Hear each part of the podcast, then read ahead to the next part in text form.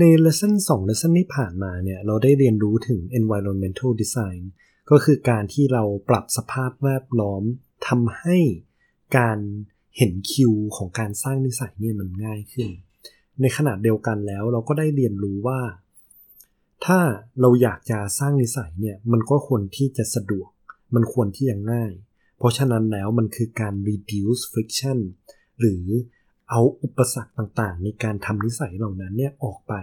เวลาเราอยากจะสร้างนิสัยที่ดี ในทางกลับกันถ้าเราอยากจะ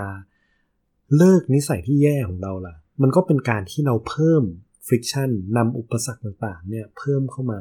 จะได้ทำให้คุณเนี่ยทำนิสัยเหล่านั้นยากขึ้น lesson เนี่ยมันจะเป็น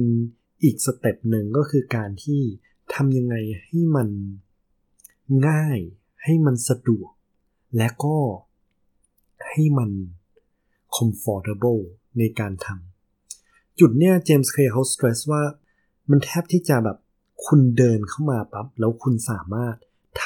ำสิ่งใดสิ่งหนึ่งได้เลย อย่างเช่นบางคนคือการที่เขาอยากจะออกกำลังกายเนี่ย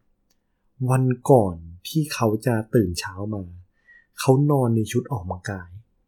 หรือเขาเตรียมชุดออกกำลังกายพร้อมแล้ว พร้อมที่เขาจะใส่ แล้วออกกำลังกายได้ทันทีในเช้าวันถัดไป คุณเจมส์เคก็ได้ยกตัวอย่างอย่างเช่น ถ้าเกิดคุณอยากจะนั่งสมาธิ คุณก็เตรียมพื้นที่เล็กๆ ที่คุณจัดไว้สบายมากๆสำหรับการนั่งสบายทำให้การนั่งสบายเนี่ยมัน enjoyable ถ้าคุณอยากเล่นกีตาร์ก็เอากีตาร์มาวางในจุดที่คุณสามารถหยิบมาเล่นได้ง่าย ๆ หรือถ้าคุณอยากจะวาดรูป คุณเป็น เหมือน artist เป็น painter เนี่ย คุณก็เตรียมกระดานวาดภาพของคุณให้พร้อมทำให้เมื่อไหร่ที่คุณเดินเข้าห้องของคุณปั๊บเนี่ย คุณมีโอกาสที่จะได้วาดรูปเลย เพราะฉะนั้นแล้วถ้าเกิดมา summarize lesson ที่ผ่านมาเนี่ยหนึ่งคือเราอยากจะทำให้คิวของเราชัด คิวเนี่ยเป็นจุดที่คุณสามารถที่จะไปทำนิสัยของคุณได้ อย่างที่สองก็คือการ reduce friction ก็คือการที่ทำให้มันสะดวกที่สุด แต่อย่างที่สามเนี่ยจริงๆแล้วใกล้เคียงกับอย่างที่สองก็คือการที่ทำให้สภาพแวดล้อมของคุณเนี่ยมันพร้อมและมัน enjoyable